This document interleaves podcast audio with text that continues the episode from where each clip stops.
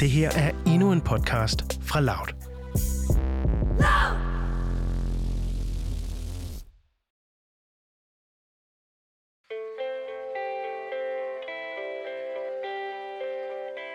Men jeg tror, som adoptivbarn, så har det gjort endnu mere med mig på en endnu voldsommere måde, at den her frygt for at blive forladt, den sidder ekstremt dybt.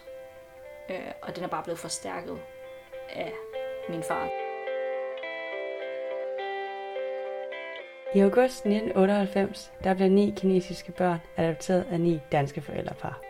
En af de her ni kineserbørn, altså mig, Rikke. Og selvom vi alle børn bliver lagt i armene hos de her ni forældrepar på samme sted og samme tid, så bliver vi alle lagt i armene til så forskellige liv.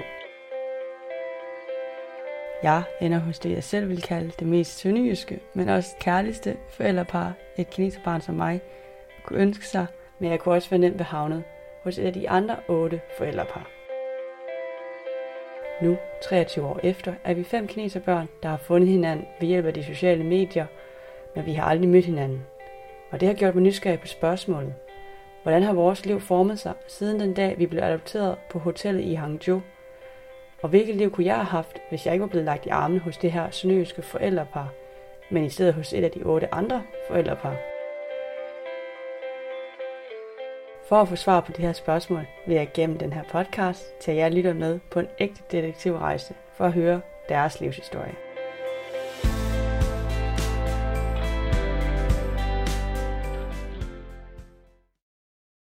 Jeg skal møde Sine for første gang i dag. Jeg er mega spændt. Jeg glæder mig sygt meget til at møde hende. Jeg har kun øh, set hende på Facebook, og nu skal vi mødes igen for første gang siden øh, 98. Så jeg glæder mig. Det bliver spændende. Så skal jeg lige se, om jeg kan finde op til Sine.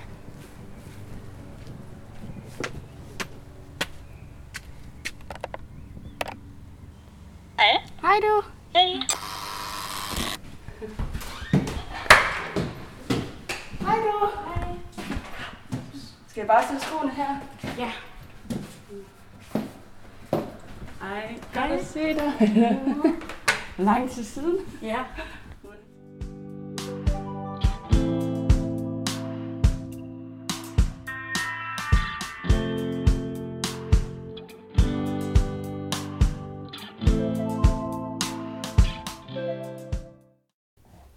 Jamen Signe, det er første gang, vi sidder over for hinanden. Vi sidder på, lige nu sidder vi på dit gulv. Meget alternativt, men kreativt fundet på. Jamen, hvordan er det for dig egentlig at sidde foran mig for første gang?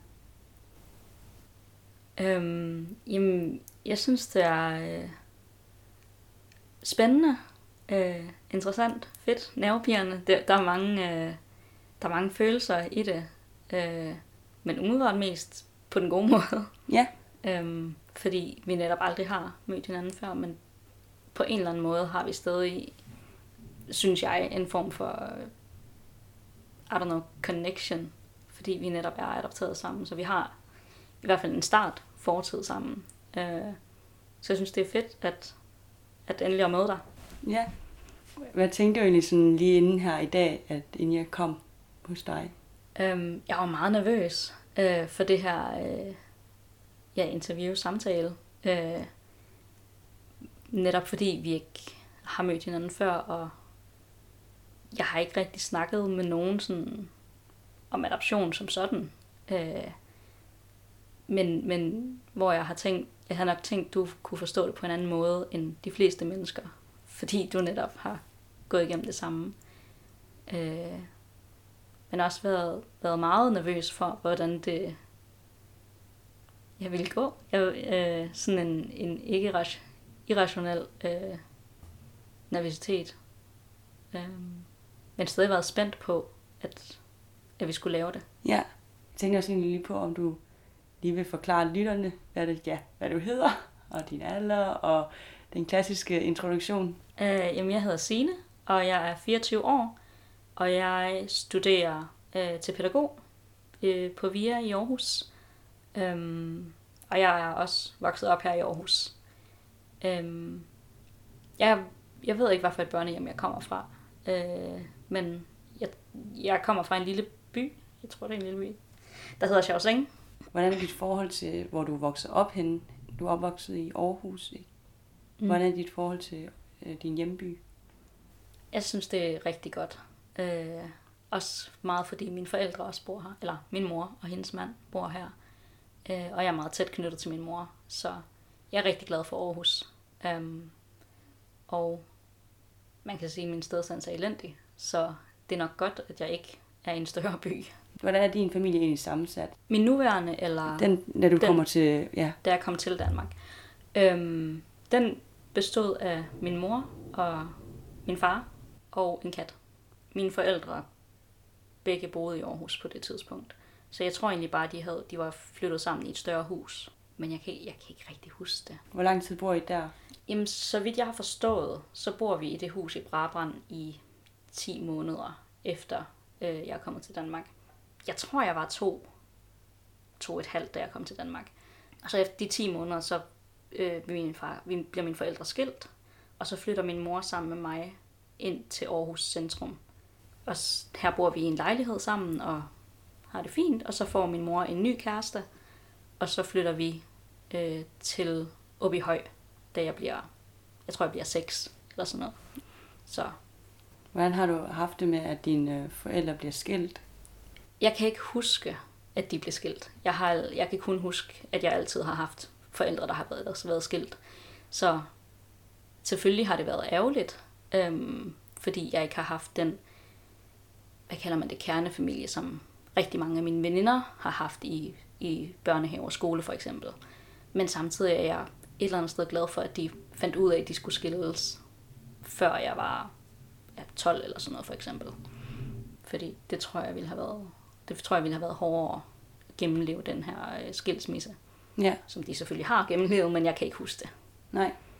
Men, og du flytter med din mor til Aarhus, og det forhold til din far, så hvor flytter han hen? Han flytter til Kolding. Lidt uden for Kolding, tror jeg. Og det, hvordan bliver, bliver dit forhold til din far? Altså inden han får sin nye kone, så er det rigtig godt. Øh, så vidt jeg husker. Der er, jeg, jeg tror, jeg er nede ved ham hver anden weekend. Øhm, og vi, vi hygger, når vi er sammen. Vi ser film, vi, vi tager ud og laver ting. Vi tager til i friheden. Vi, vi havde en tradition om, vi tog altid i svømmehallen, når han kom og hentede mig. Så når vi kørte ned til ham, så tog vi altid i svømmehallen på vej ned. Og så fik vi pomfritter bagefter. Det var, det var en tradition, vi havde, og det var skide hyggeligt. Så det var godt, indtil han fik en ny kone. Mm. Og hvad, hvad sker der med, for, med jeres relation der? Da han får en ny kæreste, øh, jeg kan ikke helt huske, hvor gammel jeg var, men han får i hvert fald en, en, en kæreste, som kommer og er meget dominerende, øh, synes jeg. Øh, og hun laver rigtig meget om på, øh, hvordan min far og jeg er sammen, og hvordan vi skal være sammen. Øhm, og hvad vi skal lave, når jeg nu er nede hos dem.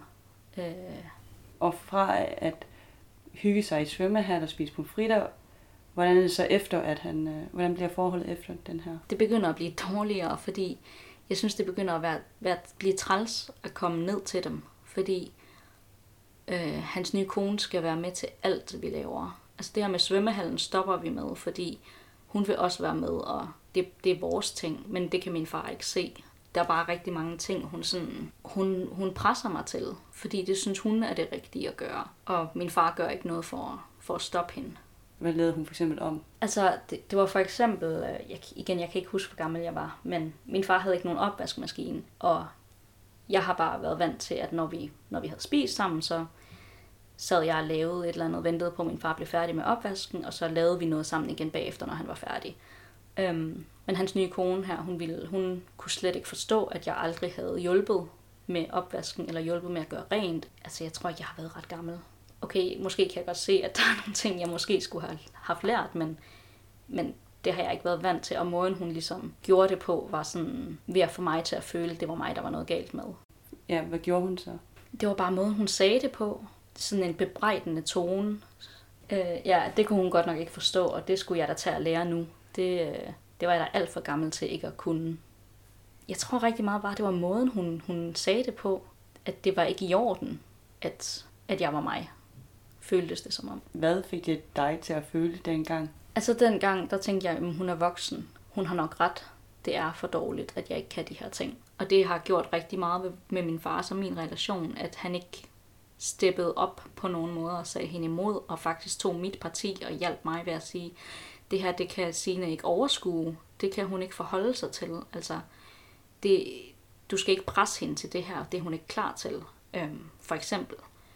Men, men han gjorde ingenting. Han lod hende bare gøre og sige alt muligt grimt til mig. Så det bliver dårligere og dårligere. Og jeg, jeg, tror også, jeg tror også et eller andet sted, jeg er bange for hende. Altså, fordi hun bare kan få en til at føle sig så forfærdeligt forkert.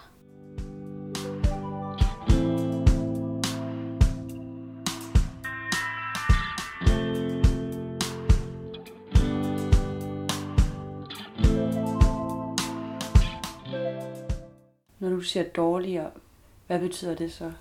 Det betyder, at vi for eksempel ikke har kontakt i dag. Øhm, fordi at, og det er jo ikke kun på grund af hende, det er også på grund af ham og hans øh, beslutninger og valg, som han har truffet. Øh, at, at jeg har valgt at cutte kontakten til ham. Mm. Det var dig, der valgte at cutte kontakten. Ja. Hvornår begynder du at tænke, at du vil cutte kontakten med din far? Jeg tror, det er omkring 10. 9. 10. klasse, hvor jeg prøver at tage en samtale med ham om, hvordan vores forhold skal være. Øh, og at jeg, jeg vil ikke have, at hun er en del af det. Fordi det skal være et forhold mellem en far og en datter. Ikke en fars kone og en datter. Og en far. Og det virker som om, at han er indforstået med det, og så sker der, der sker ikke rigtig noget. Han, han, han skriver, jeg tror, at han på et, tidspunkt, så skriver han tillykke til min fødselsdag, fordi når, han så, når vi så har kontakt, så er det enten til fødselsdag eller til jul, eller hvis det er, han alligevel lige er i Aarhus, fordi han skulle noget andet. Fordi der er noget arbejdsrelateret, eller fordi han skulle besøge nogle venner, og så har han lige to ekstra timer til at besøge mig, eller sådan noget. Sådan, han tager ikke til Aarhus for at se mig. Han, han ser mig, fordi han alligevel skulle noget. Øh, så jeg tror, det er der omkring 6. 6. 7. klasse, det begynder at gå galt. Også fordi min konfirmation, der, den var min far ikke med til at planlægge, for eksempel.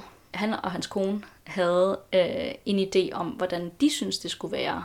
Jeg skulle ikke have den fest, jeg gerne ville. Det skulle være, som, det skulle være på, på hans kones skole, fordi den kunne hun jo låne. Øh, og så skulle det være med så få gæster som muligt, fordi at det ville blive for dyrt ellers. Hvor min mor har sparet sammen i rigtig mange år for at give mig den fest, jeg gerne ville have. Hvis jeg så gerne ville have sådan en fest, så ville hun da gerne give mig det. Men det var ikke det, jeg gerne ville. Jeg ville gerne have en stor fest med alle folk, jeg kendte, og ville gerne have dem med til at fejre en stor dag. Øh, og det, det, det har jeg så fået at vide senere, at det sagde han, det ville han ikke støtte op om. Så det, det har min mor og hendes mand betalt for selv. Og det synes jeg jo bare er pissebarnligt. Det vidste jeg ikke på det her. Det vidste jeg ikke til min konfirmation. Men Er han med til festen? han er med til festen. Mm. Øh, og hans kone er også. Og de holder en tale. Det er fint. Det, det er her omkring, hvor det bliver lidt hårdt. Øh, tror jeg, så vidt jeg husker. Øh, I forhold til at komme ned til dem, fordi jeg bare ikke synes, det er sjovt. Og så tror jeg, jeg tror det er der omkring kontakten ligesom begynder at, at glippe, eller hvad man skal sige. Og så øh, der i 10. hvor jeg har taget den, den samtale med ham, så øh, skete der ikke rigtig noget. Og så i gymnasietiden, der, det er ligesom der, hvor jeg tænker, at der er ikke rigtig noget. Og det er der, jeg begynder at tænke, at cut kontakten. Men jeg tager ligesom et rigtig langt tilløb. Han er ikke med til min, min øh, studenterfest, for eksempel. Var det Øhm, noget, du valgte, eller var det noget... det var noget, jeg valgte. Ja. Øhm, jeg sagde, at han skulle ikke komme. Nogle gange så har han også haft en tendens til at dukke op fuldstændig uanmeldt øh, og være der i en time, nogle gange et kvarter, og så køre igen. Og det har jo været ekstremt hårdt for mig. Øh, øh, især da jeg var yngre, fordi jeg ved ikke, det, har, det er nogle psykologiske ting, der er sket, ikke? Øh, som, som jeg ikke vil begynde at gøre mig klog på. Jeg ved bare, at det har været hårdt at øh, opleve. Og så... Øh, han dukker netop op et par dage inden min studentergilde. Øh, Uanmeldt? uanmeldt. med en gave. Hvad er det for en gave? Nu laver du lige øh, gåseøjne. Øh, hvad- Hvad er det for en gave? Det er, øhm, det er en kasse med nogle brugte øh, køkkenredskaber, fordi han tænker, jeg, tror, han tænker, nu er jeg jo ved at være gammel, nu skal jeg til at flytte hjemmefra. Og et brev, øhm, hvor han skriver sine holdninger og øh, tanker, og er jeg synes, han er spydig. Og så ligger der også et brev fra hans kone, fordi igen, det ser han ikke noget galt i. Det synes jeg, der er, fordi jeg har udtrykkeligt sagt, jeg vil ikke have nogen kontakt med hende, hun skal ikke være en del af vores forhold. Hvordan reagerer du, da du læser det her brev? Altså, det, jeg bliver rigtig ked af det, og jeg bliver rigtig vred. Øh, og jeg, jeg får lyst til at ringe ham op og bare skælde ham ud.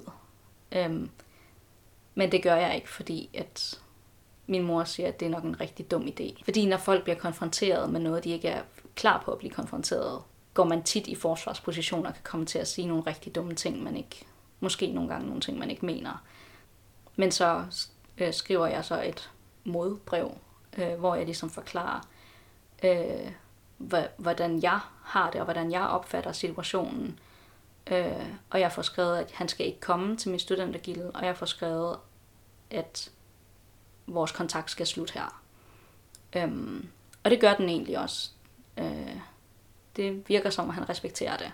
Hvad, hvad kommenterer han, da han, eller hvad siger han, da han får det her brev? Jeg skriver, at han ikke skal svare på det. Det tror jeg. Jeg tror, jeg skriver, jeg skriver enten, du skal ikke svare på det, eller jeg forventer ikke et svar. Og der, han, han kommenterer ikke på det. Og det er egentlig fint. Så da jeg er færdig med gymnasiet, jeg tror i mit første sabbatår, der får min far så kraft. Og der tager han så kontakt til mig, fordi han er døende, virker det som om. Øhm, og det tror jeg egentlig, vi alle sammen troede. Jeg tror også, han troede, han var døende. Og der føles det bare dårligt at afvise en døende mand. Så der prøver jeg igen, der, der prøver jeg at give ham en chance til, i forhold til at etablere en kontakt. Øhm, Hvordan gør du det så? jeg kan egentlig ikke helt huske det, men det er vist, altså, jeg tager i hvert fald derned øh, til, hans, til hans hus, øhm, og han har sørget for, at hans kone er ude af huset, og jeg har taget min mor med, bare for, bare for tryghed. Og så, jeg tror, vi er der i en to timer eller sådan noget, hvor vi sidder og snakker, ikke om noget sådan dybtegående, bare sådan, hvordan han har det i forhold til sit kraftforløb, og og så, øhm, han skriver ikke rigtigt til mig, udover når han skriver til alle på sin adresseliste om sit kraftforløb. Øhm, han bliver så kureret for kræft, og det er jo dejligt. Og så sker der ikke rigtig noget i forhold til kontakt, fordi jeg føler ikke, at det kun er mig, der skal tage kontakt til ham. Men han tager ikke rigtig kontakt til mig, udover det, jeg sagde, hvis det er fødselsdag eller jul eller nytår, eller hvis han alligevel lige er i området. Hvad får det dig til at føle, at nu har du givet ham en chance mere? jeg føler mig lidt ligegyldig. Som om, at, at, at jeg bare bliver lidt skidt på, fordi nu synes jeg, jeg har givet, jeg synes, jeg har givet ham mange chancer nu, og det er bare, nej, jeg er ikke, jeg er ikke det værd at øh, investere den tid og energi i mig. Jeg, jeg føler, det får mig til at føle, at jeg er sådan lidt, Bæh. hvis det giver mening. Mm. Jeg er lidt ligegyldig. Og det føles ikke godt at være ligegyldig. Så jeg tager en snak mere med ham. Det må være i 18, hvor at... Nej, det var til min fødselsdag 18. Der skrev han tillykke og sagde, jeg har ikke nogen undskyldning for, hvorfor jeg ikke har kontaktet dig. Jeg håber, det er okay. Og der var jeg, der var jeg sådan, nej, gud fandme, er det ikke okay? Jeg var bare færdig. Jeg gad ikke give ham flere chancer nu. Ja. Ja. Og, hvad, og, og så skriver du en besked til ham. Jeg tror, jeg, tror, jeg svarer på fødselsdagshilsen med tak, men at nu det er for, men det er for meget eller sådan noget. Måske ikke på selve dagen, fordi det skal være en, ens fødselsdag skal være en glad dag. Jeg tror, jeg svarer ham et, et, par, et par dage senere. Det, er også, det har altid været sådan, når han har skrevet til mig, så skal jeg virkelig bruge lang tid på at formulere mig. Jeg vil ikke åbne for noget. Øhm, jeg vil ikke... Ham og hans kone, det er sådan... Hvis de ser en lille åbning, så sparker de døren op. Og de har været rigtig, rigtig langsomme til at forstå, at at hans kone simpelthen ikke skal være i det her billede. Øh, de, de har ikke kun forstå det. Øh, og det har bare været ekstremt provokerende overfor over for mig, synes jeg. Mm. Netop, at de bare ikke respekterer, at døren kan ikke åbnes mere. Altså, nej, vi er da ligeglade, vi sparker den bare op så. Mm. Den her, okay, men dine grænser er ligegyldige, så, så derfor er du ligegyldig. Altså, rigtig meget med, med det her, den her selvværdsfølelse af ikke at være god nok. Jamen, du er ikke god nok, så hvorfor skulle vi respektere dine grænser? Men du tager så den her endelige beslutning og siger, nu er nok er nok. Hvordan er det egentlig at, at tage den her beslutning?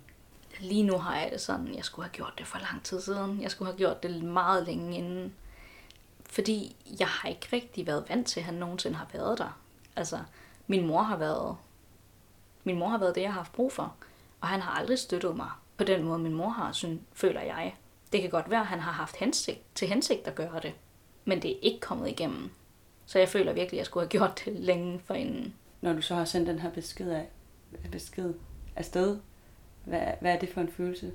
Altså, det er jo, der er jo noget så modigt over det.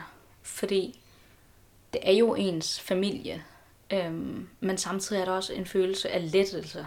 Fordi, åh, nu skal jeg forhåbentlig ikke døje med det her mere. Nu skal jeg forhåbentlig ikke hele tiden være nervøs, når der tigger en sms ind. Er det fra ham? Hvad skal jeg svare? En eller anden form for ængstelighed, der forsvinder. Og det er bare enormt rart. At ikke at føle den her tunge sky over hovedet, hvis man kan kalde det det. Det lyder meget dramatisk. Øhm, Hvis du skulle sætte en overskrift på den periode i dit liv, hvad, hvad vil du så kalde det? måske sådan noget familiebånd eller, eller relation i gåseøjne. Fordi jeg synes, det er så ironisk. Hvad er ironisk? At man siger alt... Jeg føler, at samfundet har en favorisering af rigtige familier. Sådan en, familie, sådan en rigtig kernefamilie. En far og mor, der ikke er skilt. Børn, der er biologiske. Nogen, der aldrig volder samfundet problemer, ikke? Og jeg synes bare ikke, min far nogensinde har opført sig som en far har skuldet. Jeg synes ikke, jeg har haft familie i ham, og, og det er den her... Jeg tror, at grunden til, at jeg også har holdt kontakten til ham så længe, det har været fordi, for det første, at samfundet ligesom har haft den her, jamen det er jo din far, så selvfølgelig skal du have en relation til din far. Og min mor har også, det var min mor, der rigtig gerne ville have børn. Og hun, ville, hun, var så, hun var selvfølgelig rigtig ked af det, da de skulle skilles, fordi hendes drøm om en familie øh, gik jo i stykker her, ikke? Og hun ville så gerne for min skyld, at jeg havde en relation til min far. Og det, hun har jo gjort det i den bedste mening, for, fordi at hun tænkte, det var, det var vigtigt at have et bånd til min far, en relation til min far. Og det, det har bare ødelagt rigtig meget, men det kunne hun jo ikke vide. Hun har gjort det, fordi, altså, ja, hun har gjort det i bedste mening. Du siger, at det var din mor, der gerne ville have børn. Øhm, har du fået at vide, at din far ikke ville have børn?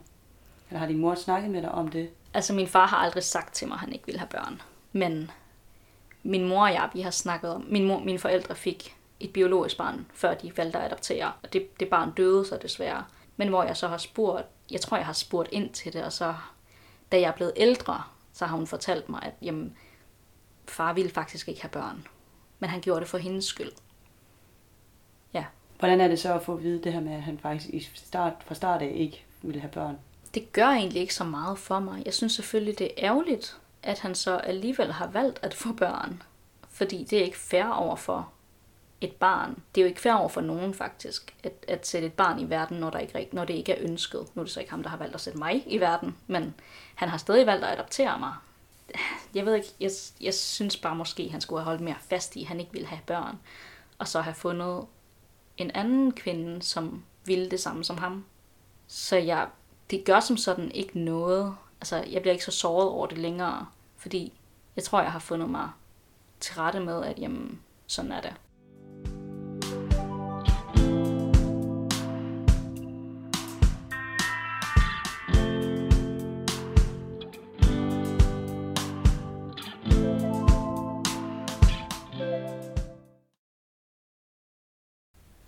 Hvordan har det her med at kotte kontakten til sin far påvirket dig som adoptivbarn? Ja, det her med, at jeg har givet ham så mange chancer, hvor jeg føler, at de ikke er blevet taget seriøst, eller at de bare har været ligegyldige, det har fået mig til at være mere øhm, påpasselig med at lukke nye folk ind i mit liv. At blive for glad for folk, så at sige. Jeg tror, der er ikke nogen, der har lyst til at blive forladt, selvfølgelig. Men jeg tror, som adoptivbarn, så har det gjort endnu mere ved mig på en endnu voldsommere måde, at den her frygt for at blive forladt, øh, for at være alene, for ikke at være god nok, den sidder ekstremt dybt. Øh, og den er bare blevet forstærket af min far, tror jeg. Og på grund af det, så i mødet med nye mennesker, så er jeg bare meget mere, jeg vil ikke sige kynisk, øhm, fordi det lyder så hårdt, men, men er bare blevet mere påpasselig øh, og bliver hurtigere såret, hvilket jo ikke er en specielt god ting, men det, det er jo ikke noget, man kan gøre for. Hvordan kan du mærke, at øh, når du siger kynisk, hvad, hvad betyder det så? Der? I forhold til, hvor meget energi overgår jeg at ligge i den her person, uden at det skal lyde træls, eller som om jeg bare, I don't give a shit about other people. Det, det er slet ikke det, det er bare, hvor meget får jeg, hvor meget, hvis jeg investerer i det her, hvor meget får jeg så igen? Hvilke måder har det så påvirket din opvækst, at din far fik en ny kone?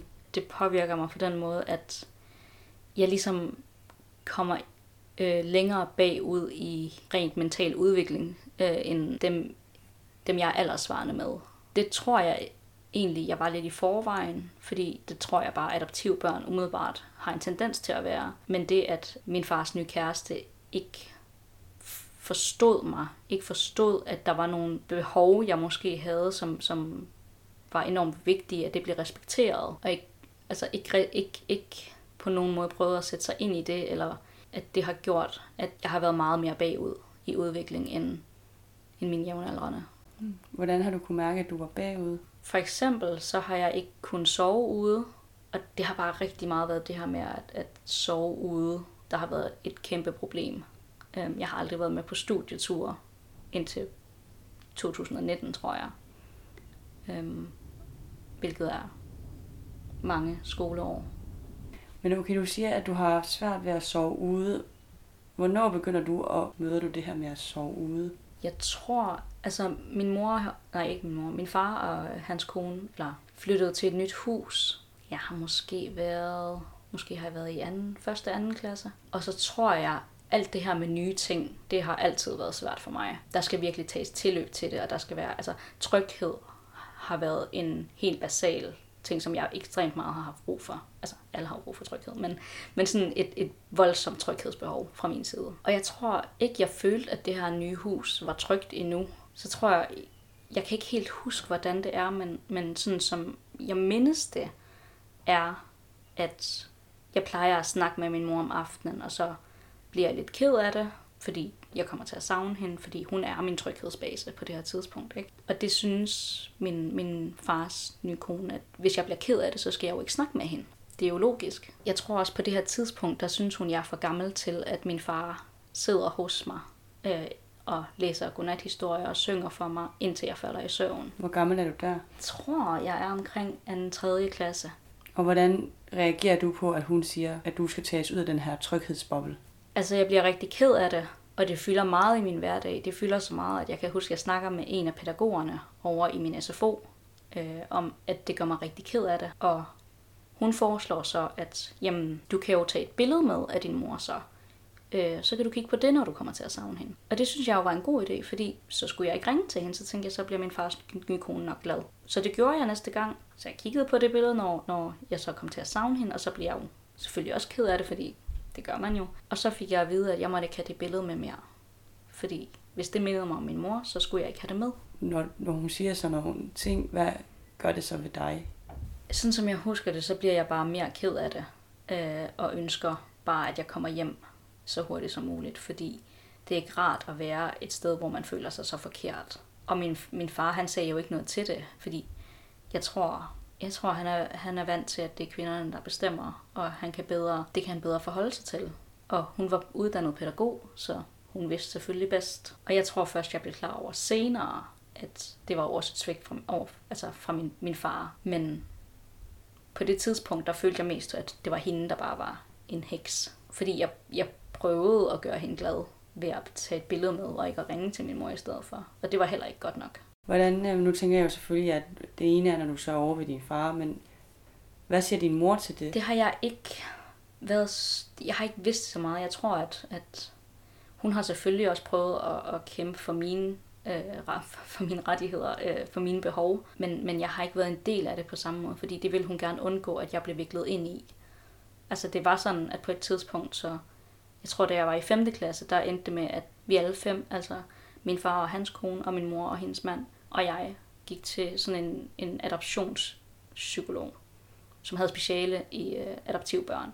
Jeg fik personligt ikke særlig meget ud af det, men det gjorde min mor rigtig meget. Hun fik, øh, hun fik rådet øh, af den her psykolog til, hvordan hun bedre kunne stå fast og hjælpe mig over for øh, min far og hans kone for eksempel. Øhm, så jeg ved ikke ret meget om, hvordan det er gået til, fordi min mor har bare prøvet at undgå, at jeg vidste for meget for at beskytte mig. Hvordan var det at være til den der adoptionspsykolog?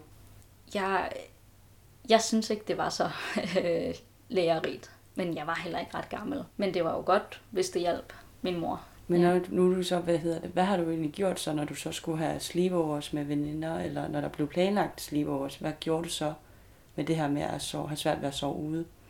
Altså, vi var med ni piger i min klasse, og jeg tror, jeg ved ikke hvordan, men, men min, vores forældre har nok snakket sammen om, at, at det, har, det er et problem for mig. Det har virket på mig som om, at det er ikke altid folk forstår det, men de respekterer det. Både pigerne og deres forældre. Så der har været sådan en løsning med, at når, når pigerne så skulle til at sove, så blev jeg bare hentet om aftenen. Jeg havde sådan en sovepose med, og jeg havde nattøj og tandbørster og alt muligt, og hvis, hvis jeg nu skulle skifte mening. Men uden at der ligesom var et, en forventning om, at selvfølgelig skifter du mening.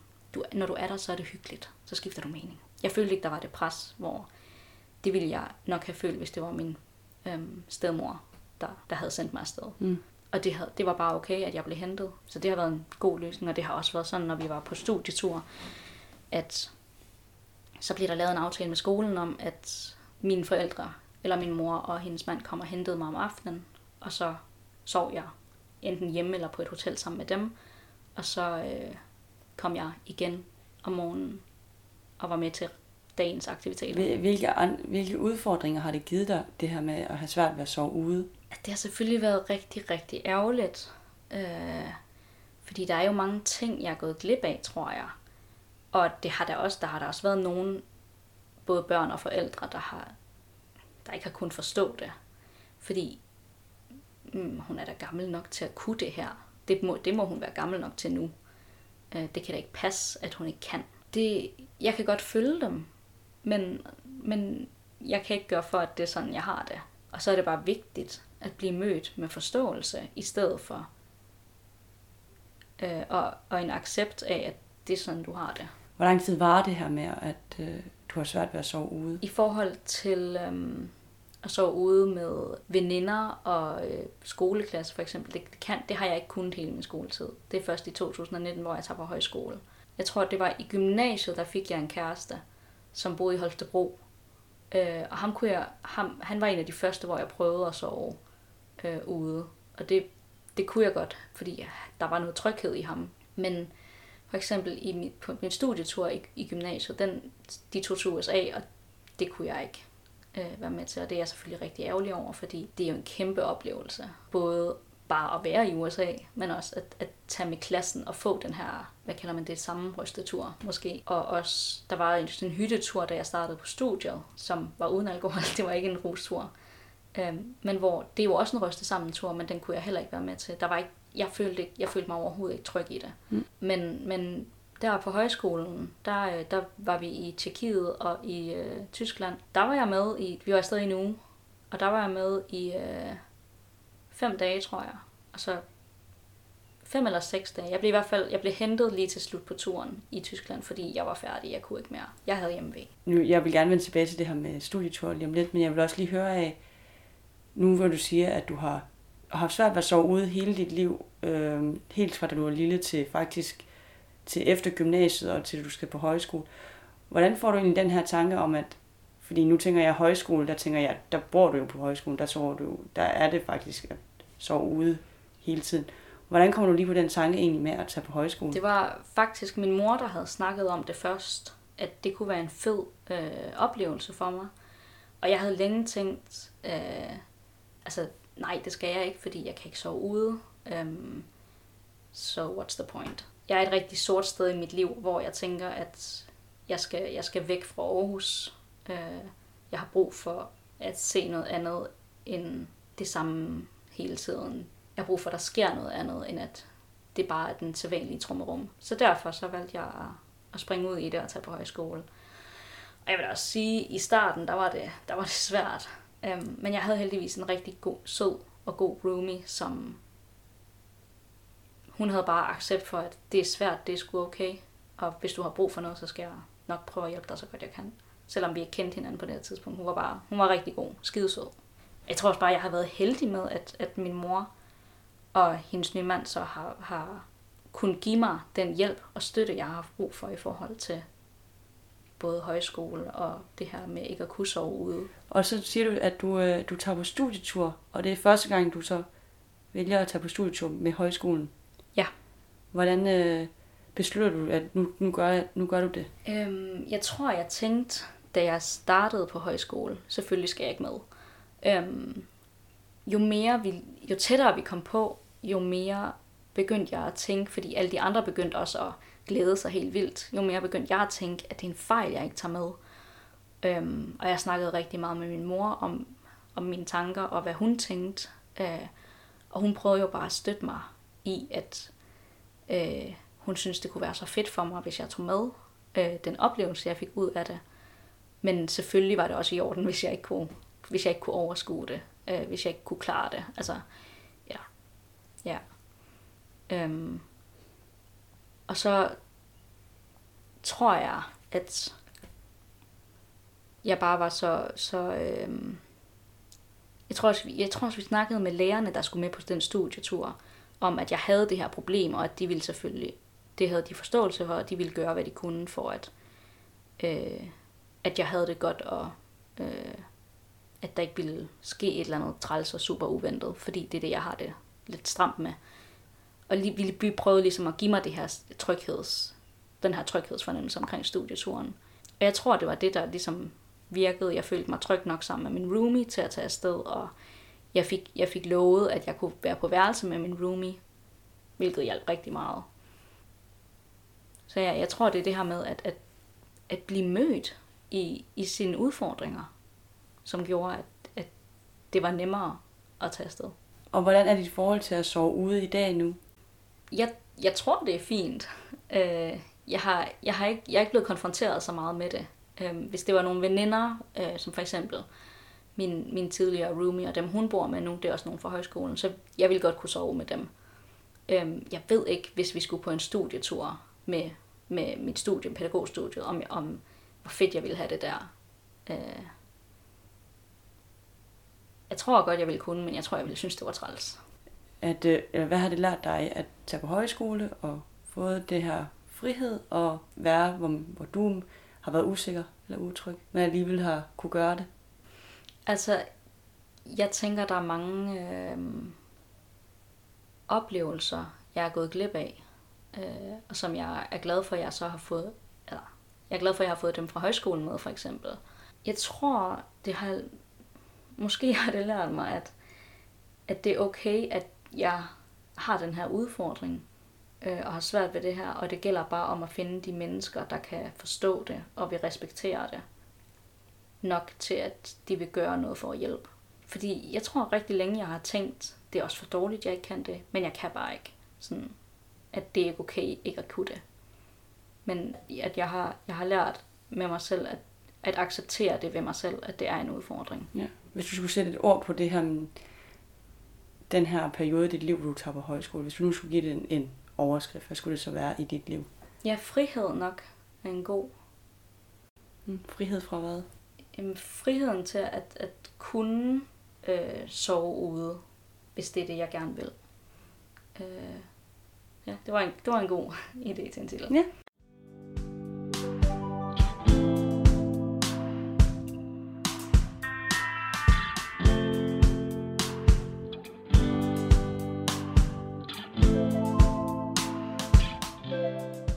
Og nu siger nu for lige også at komme lidt rundt omkring dit forhold til din mor. Hun har jo, det lyder til, at hun har været god til at snakke med dig om både adoption og din far og det. Men jeg ved ikke lige, om du lige bare lige hurtigt forklare, hvordan dit forhold til din mor har været gennem din opvækst. Altså, jeg har altid set rigtig meget op til min mor. Fordi jeg netop har, hun har været den voksne i mit liv altid.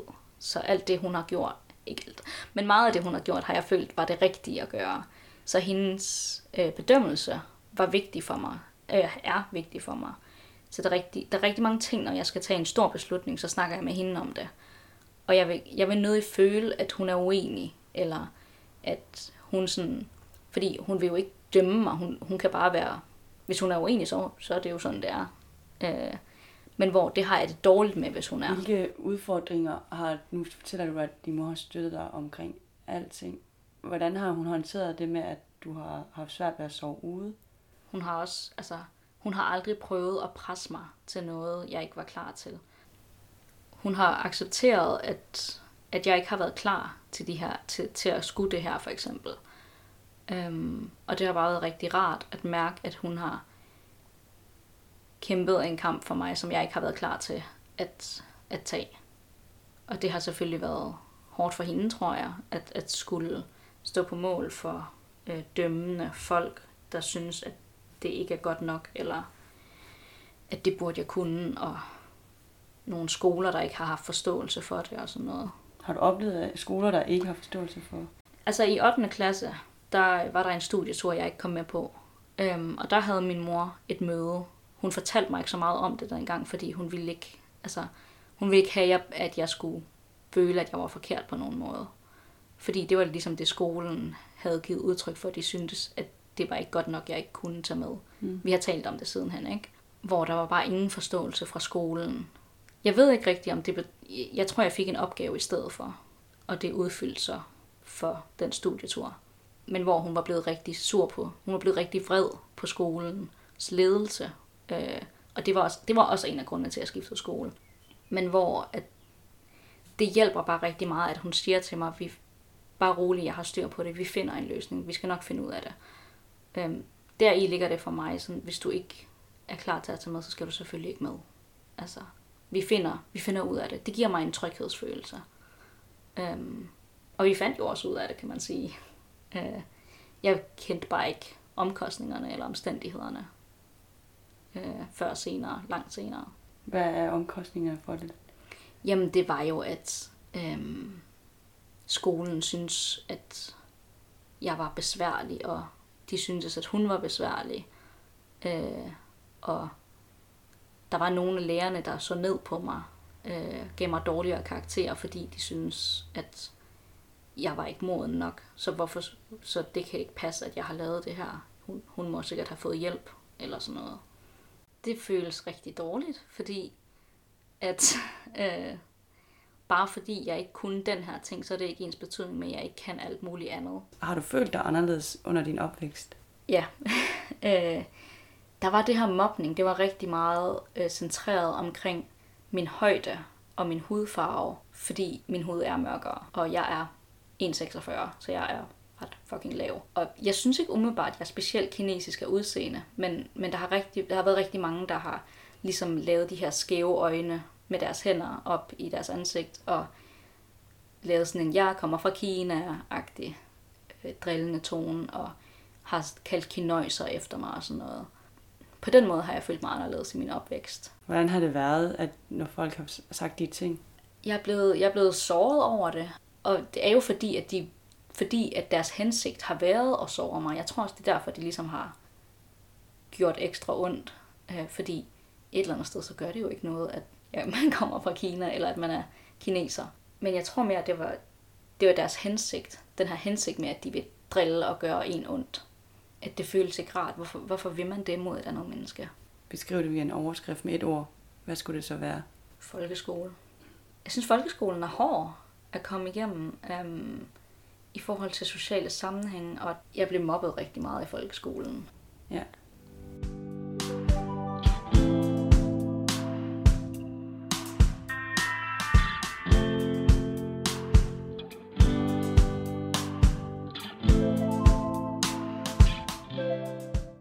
Nu vil jeg egentlig bare lidt til selve om det med at være adopteret også. Hvordan har din mor egentlig, øh, eller hvordan har din forældre snakket om adoption med dig? Min far husker jeg ikke rigtig har snakket om adoption med mig. Øhm, min mor har altid været meget åben om det, og jeg elskede som lille at høre historien om, hvordan vi fik hinanden, og den har hun bare fortalt om og om igen. Øh, og hun har været meget åben over for alle de spørgsmål, jeg har haft. Øh, og der er rigtig mange gange, hvor jeg, jeg har lært, man har jo lært i biologi, jamen du bliver ligesom dine forældre, fordi du er et produkt af dine forældre. Øhm, og jeg har jo tænkt, at min mor, min adoptivmor, er min mor rigtige mor, øh, da jeg var lille.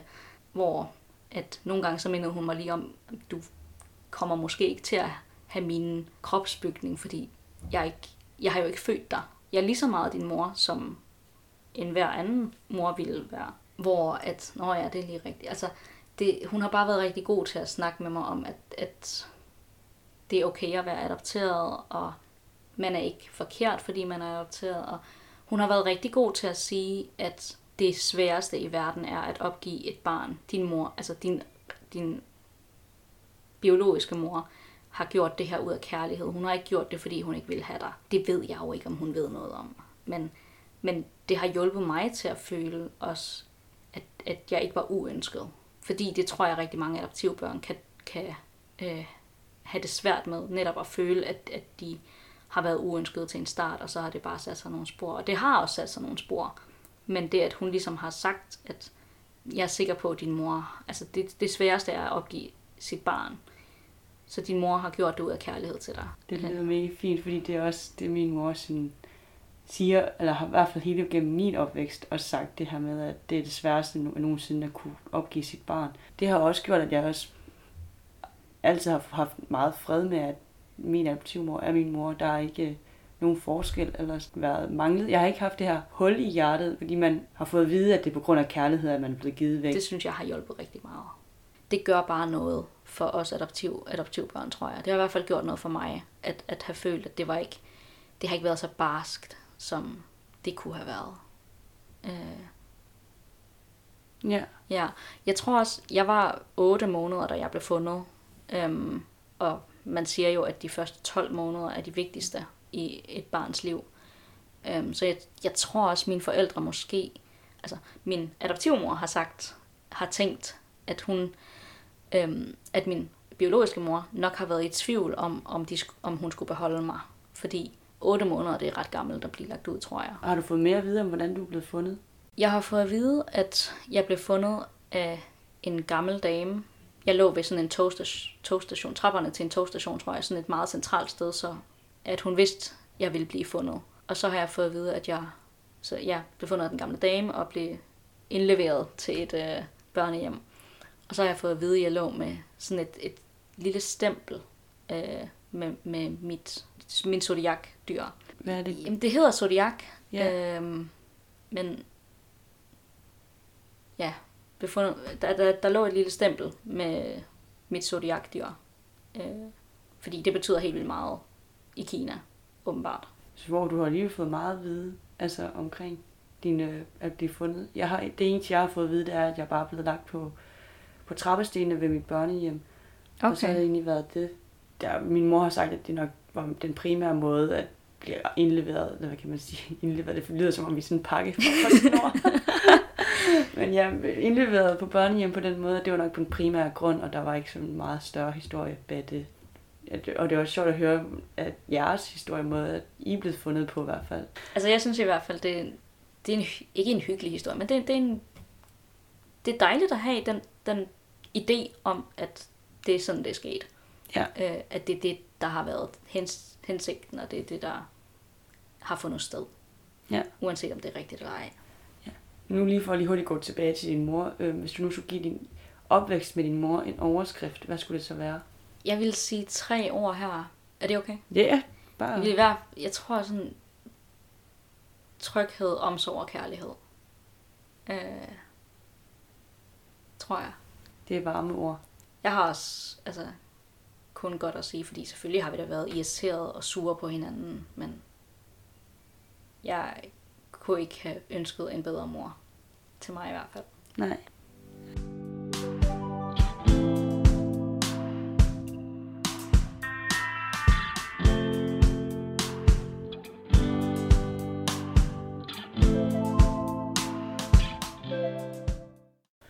Øhm, og så jo, så har jeg til afslutning et spørgsmål, som jeg sådan stiller alle os adoptivbørn. Det første er lidt hypotetisk, men jeg bare give et godt bud.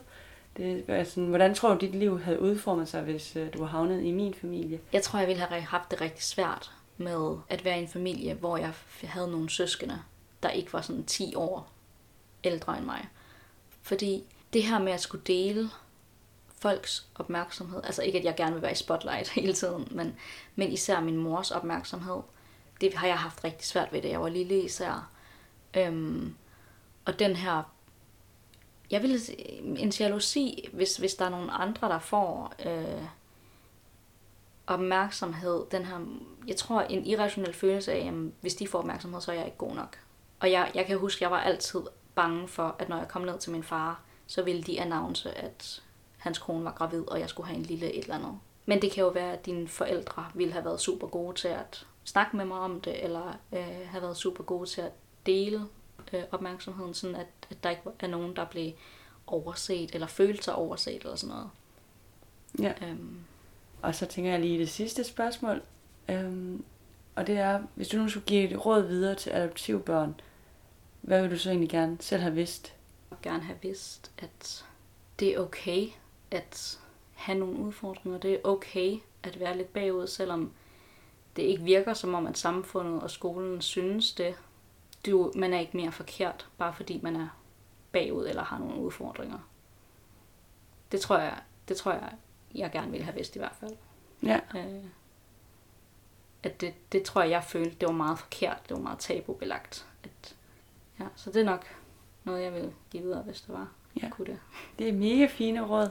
Men jeg vil egentlig bare sige tusind tak for, at du vil være med i det her afsnit, det her podcast. Selvom der måske har været lidt regn og torden undervejs, øh, så tænker jeg, at det har været mega hyggeligt at, at møde dig og at snakke med dig. Helt bestemt i lige måde. Ja, og også bare høre om din opvækst og det. Og ja, så vil jeg bare lige sige tak til lytterne for at, at lytte med. Og så håber jeg bare, at, ja, at vi ses igen. ja, det gør jeg også. Det jeg er rigtig glad for, at jeg måtte være med. Selvfølgelig. Tusind tak.